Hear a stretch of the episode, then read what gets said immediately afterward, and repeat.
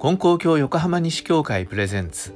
良いことを聞き良いことを見る。月水金とお届けしています。皆さんこんにちは。山田真嗣です。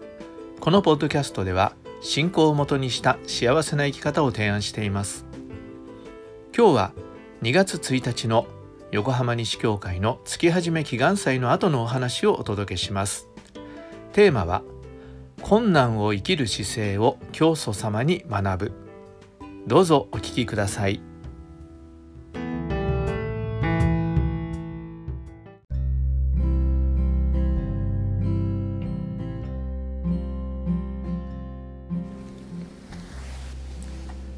はい、えー、それでは2月の月始め祈願祭のお話をさせていただきたいと思います、えー、今年は教祖様140年ということでえー、教祖様が亡くなられて140周年を迎えました、えー、ですから、えー、改めてですねこう折々に教祖様のご一生を振り返るというような、えー、そういうこともさせていただきたいと思っています。で、まあ、改めて申し上げるまでもないんですけど教祖様はちょうど江戸時代から明治にかけてですよね。近世から近代にかけてっていうそういう時代の狭間をえー、生きられたそういう時代の方ですねでまさにこの時っていうのは激動の時代でもう日本では徳川時代から明治時代に世の中がひっくり返るようなでしかもそれもこう変化があったっていうだけじゃなくてもうその時代の移り変わりというのは非常に激しいものだったわけですね。でそういう中で人々はこの時代に翻弄されていったわけです。でどういうふうに生きたらいいだろうかということはねなかなかわからない時代になり生活も成り立っていたものが成り立たなくなったりというようなことがこうみんなの周りで起こってたわけですけどそういう中で教祖様は生きる道筋をお示しになったというそういうことだったと思うんですね。ただこの時に教祖様が説かれた新人というのは、えー、新しい新人であったというこの当時のみんなが当たり前だと思っていた生き方とか当たり前だと思っていた考え方とかまた当たり前だと思ってた信心の仕方から言うとそれは新しいものだったためにいろいろな人とのこう摩擦とか圧力とかっていうものも起こってきてたんですね。それで、えー、教祖様も大変なご苦労をなさったということなんです。で今日はその辺りの、えー、教祖様の周りで起こっていたこと信者さんの周りで起こっていたことそしてまたそれを教祖様がどのようにどのような態度でどのような姿勢で生きることを教えられたかというのをちょっとお話ししたいと思います。まずまだ明治時代になる前ですね。江戸時代今私たちが江戸時代という時代ですけどその頃に教祖様のところであったまあ摩擦というかえー、まあ、迫害とかっていう言い方をしていいかと思うんですけどそれはあの山伏からの迫害嫌がらせというものが非常に強かったようです。でそれはあの教祖様の電気映画の「おかげは我が心にあり」でもあの皆さんご覧になった方は覚えてらっしゃるかもわかんないですけど山伏がやってきてねご神前を全部こうぶち壊して、え、帰ってくシーンがありましたけれどもあれは決して誇張されたものではないようなんですね。でどうして山伏がそんな風に起こったかっていうことなんですけどこう山伏という方たちのお仕事っていうのは日の吉凶を占ってそれで家事祈祷っていうような何て言うんですかねまあ呪術というかそういうものをしてそういう形で何て言うんですかね宗教活動をしてでその見返りにお礼を受け取られてっていうようなことだったわけなんですがそうそのやってたこととしては家事祈祷の中でも根人封じっていうようなこともあったんですね大事なものとして。つまり根人という神様がたたり触りをするということでその根人を封じるという、まあ、そういうご祈祷をねしてた。ところが教祖様は日柄方角は見る必要はないというし根人様というのは封じたりするようなそんな相手ではなくてお願いして守っていただくというそういう神様だってお話をしてたわけですからもうまるっきり山伏がやってきたことと逆のことを教えられたわけですよねでしかもそれでみんなが助かったということで山伏が教祖様に対してこう妨害をするっていうことは頻繁にあったようなんですね。それで教祖様の周りの方たち信者さんたちがもうこれは困ったっていうことでなんとかこういうことが起こらないようにしようっていうことでしたことが教祖様が資格を持っていればいいという宗教家としての資格があればいいということで最初にですねまず山伏の保認状をもらったんですね。その山伏の、まあ、免許証なわけですけどしかも非常に何ていうんですかね位の高い免許証をそれは信者さんがそういうところに顔の利く人があったんでそういうのを取られたんですね。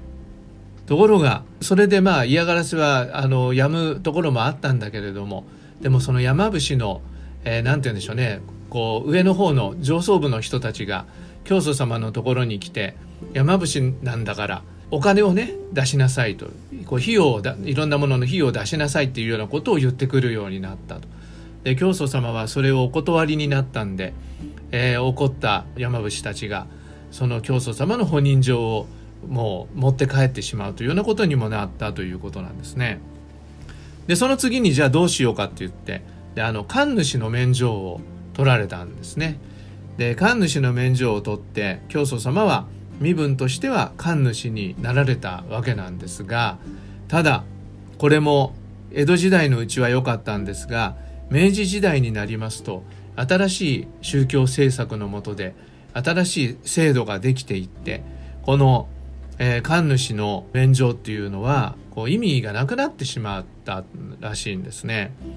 でそういうことになってまた教祖様の身分というのは非常に不安定になってしまったということなんですね。で教祖様明治6年にあの親善撤去っていうことで布教が差し止められてえー、っていうことがあったことを皆さんもご存知だと思いますけど、まあ、また詳しいことはまた改めてお話ししたいと思いますがそんな風に教祖様でもそれはもう政府の方から布教を止められるというようなことがあり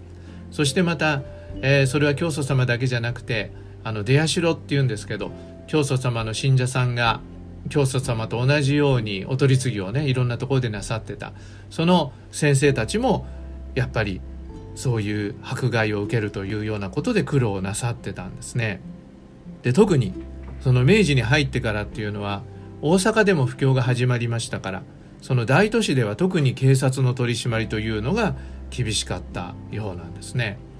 でまあ、そういうことが教祖様、えー、生きてらっしゃる間はずっと続いていたわけですが、まあ、亡くなってからも大なり小なり、えー、そういう弾圧とか迫害とかっていうようなことはあったわけなんですがえー、そういう中でじゃあ教祖様はどういう態度をとっておられたのかということをまず、えー、紹介したいと思うんですが、えー、その教祖様のところに妨害に行った山伏の方たちの証言というのが残ってるんですね。でそれが教祖様のところに行ってご神前を全部壊してそれでご神前にあるものを全部持って帰るっていうようなことをこうたびたびしてたらしいんですね。でたびたびしてた人が証言してるんですけれどもそのねいくら荒らしに行っても教祖様はニコニコとして何一つ言い返さないという。でそんな風だから、えー、荒らしに行ってもその荒らしがいがないっていうか 張り合いがないっていうようなことで、えー、なんかなんていうんですかね。あの拍子抜けするようなことをね感じたようですね。でしかも、えー、帰り道にはなんかその嵐に行った山伏の人たちは、えー、誰かが石につまずいて怪我をしたりとかみんななんかね悪いことがね起こるっていうような経験もしたっていうようなことも言い伝えとしてあるそうなんですね。それで、えー、一つね今ご記念の後に二代金光様のご理解というのを読ませていただいてるんですけれどもそれにちょっと、えー、驚くようなお話が出ていました。えー、ちょっとこれは読ませていただきたいと思いますが、えー、これはね高坂松之助という先生が二代金光様から聞いたお話なんですが「お取り次ぎする者は堪忍辛抱せねばならん」「教祖様に逆らいに来るものがあっていろいろと嫌がらせをしたものがあったが何も言われなかった」「その者が前をまくり教祖様へ小便をかけ背中から膝へ流れたが何も仰せられなかった。その者は仕方がなく帰ってしまった。後に残った信者は腹を立てて金光様あのような悪人を何も言わずにお返しになりました。何とかなされたらいかがですか？と申し上げたら教祖様がお笑いになりわしはかねて皆々さんのお願いで神様へ日夜ご苦労をかけておるゆえ修行のため水ごりでもしようかと思っていたが神様は今日は温かい湯で修行させてくだされたのじゃ。ありがたいではないか。と仰せられて信者たちは感心して帰られたのじゃっていうお話がね残ってるんですね。でこれは、まあ、どういう人が教祖様にこういうことをしたのかっていうのはちょっとわからないんですけども、まあ、もしかすると今言ってたような古くからいろんなことしてた人が邪魔をしたのかもわからないし、誰かがその人を使って教祖様に嫌がらせをしたのかそれはどういうことなのかそれはわからないんですけどでも教祖様は妨害する人に対してはそういう様子だったという。であの見教えにありますよね。人に小便をかけられてもねぬくい雨が降ってきたと思えば楽じゃっていう。あれは例え話だと思って読むんですけどそうじゃなくて本当に教祖様にはそういうことをされることがあったということがね二代金光様のお話に出てくるわけなんですが、まあ、そんな風に教祖様はいろいろな形で妨害をされた時にもまさにそういうご態度でそれを受けていかれたというか、えー、いうことだったんですね。でこういう話を聞きますとじゃあ教祖様はただされるがままでやられっぱなしでねいたのかっていうとまあ表面的にはそうだと思うんですよ。やり返すわけでも言い返すわけでもなく、え、それをこうね受け止めていかれたわけですから。ただその陰には教祖様にはすごく強い信念が終わりだったということがわかるんですね。でそれはあの今メールと SNS でお送りしてる神様メッセージで今日から違うのかな？確か昨日までの見教えっていうのはあの福島義平先生の教えなんですね。であの伝えの中から見えてくるものがあるのでそれをちょっと紹介したいと思いますが。まあ福島義平先生は大阪で御用されていたもう早々期の御用なさってた方ですけれどもその不況困難なね状況にあった大阪なんですがその福島義平先生に教祖様はねこうおっしゃってたんですね。細くても長く続き末広がりのおかげを受けるようにせよ。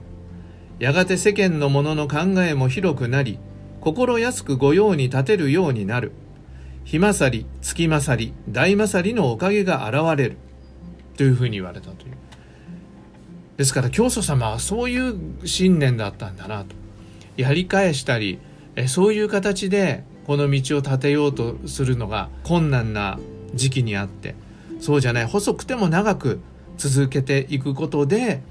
世の中のものの考え方とか世の中の制度とかそういうものが変わって道は立つようになっていくんだから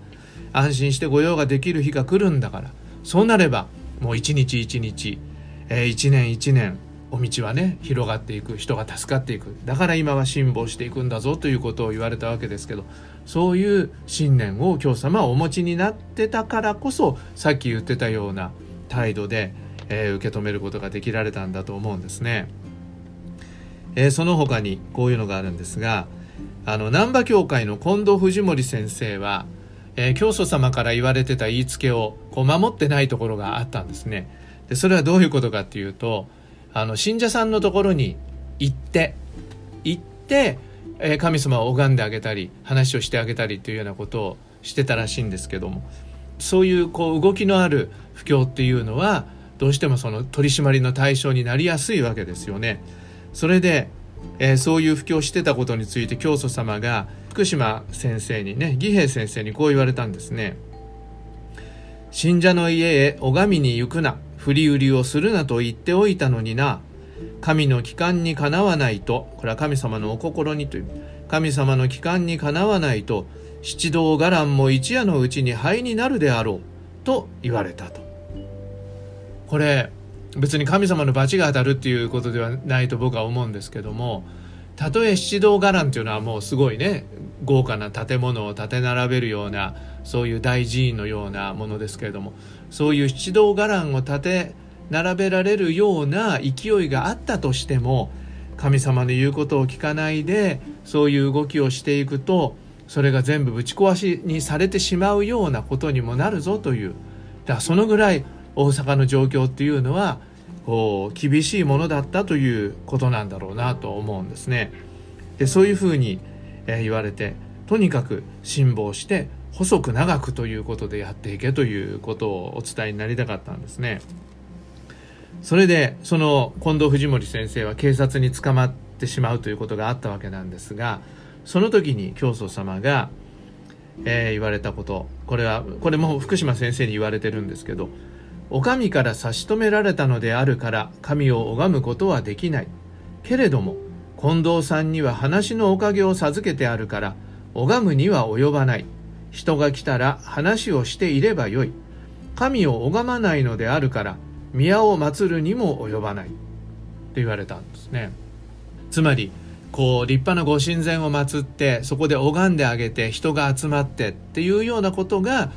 あの取り締まりの対象になるわけですよね。で教祖様もそういう目に遭われたわけだけどもその時にあの天地書きつけにある我が心の信心というものがあのはっきりしていったわけですよね。それはもう拝んでもらっておかげを受けるんじゃない。めいめいの人がめいめいの心で信心をしていくことでおかげをいただくんだということですよね。だそれを大阪でもしっかりとわきまえて腹に入れて御用すればいいんだという。だから近藤先生にはちゃんといろんなご理解をしていると神様の教えを伝えてあるんだから。だからその拝んで捕まるんであれば拝むのはやめてしまえばいいんだと、ね、神様お祭りしなくたって人が助かる道は開けるんだからということで、えー、お話をするということの大切さを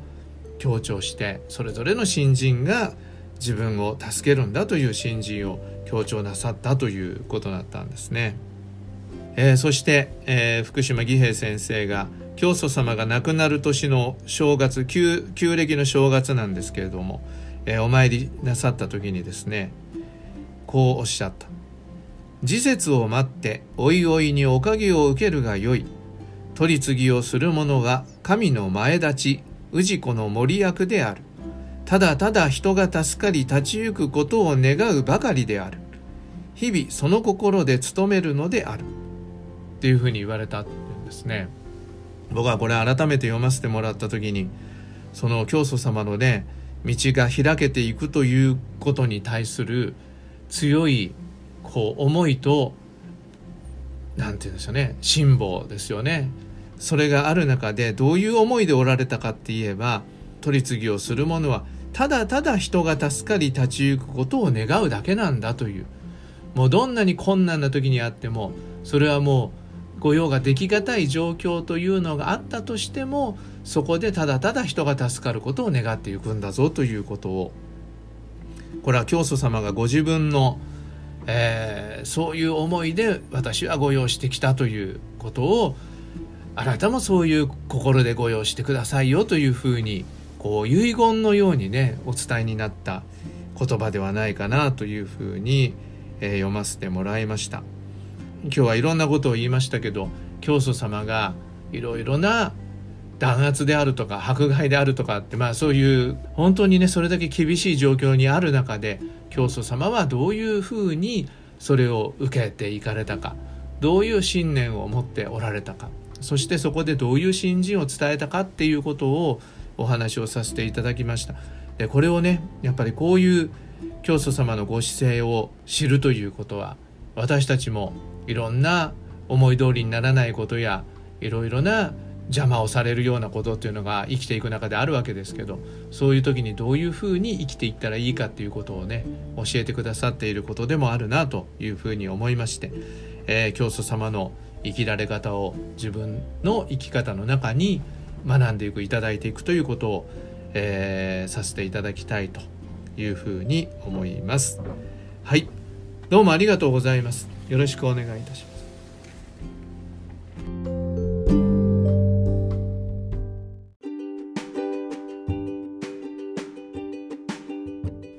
最後までお聞きくださりありがとうございました。え実は今回の配信が記念すべき第400回です、えー、ありがとうございます。ねもう400回になったんだなと思うんですよね。それとこの400回の中から選んで YouTube の方にも上げています、えー、それも合わせるとね随分多く配信してでまたそれをお付き合いくださって聞いてくださっている方がいるんだなと思うとね本当ありがたいです。なかなかね再生数が伸びないなとかね思うところもあるんですけどそれでもね考えてみれば、えー、会ったことのない人にも聞いていただいたり外国で聞いてくださってる方もあるとかそういうことを思うとあこれはなかなか大変なことなんだな、えー、皆さんと一緒に400回作り上げてきたってことは大変なことなんだなと思って改めてリスナーの皆さんと神様にお礼を申し上げたいと思います。これからも、えー、頑張っていきます皆さんのねあのアドバイスとかこういうふうにしたらもっと多くの人に聞いてもらえるよとかこういうところ直したら、え、聞いてくれる人増えるんじゃないかなとか、え、そういうアドバイスがあったらもう大歓迎です。是非お聞かせください。はい。ということで今回もお聴きくださりありがとうございました。これからもよろしくお願いします。それでは今日も神様と一緒に素晴らしい一日に次回の配信もお聴きください。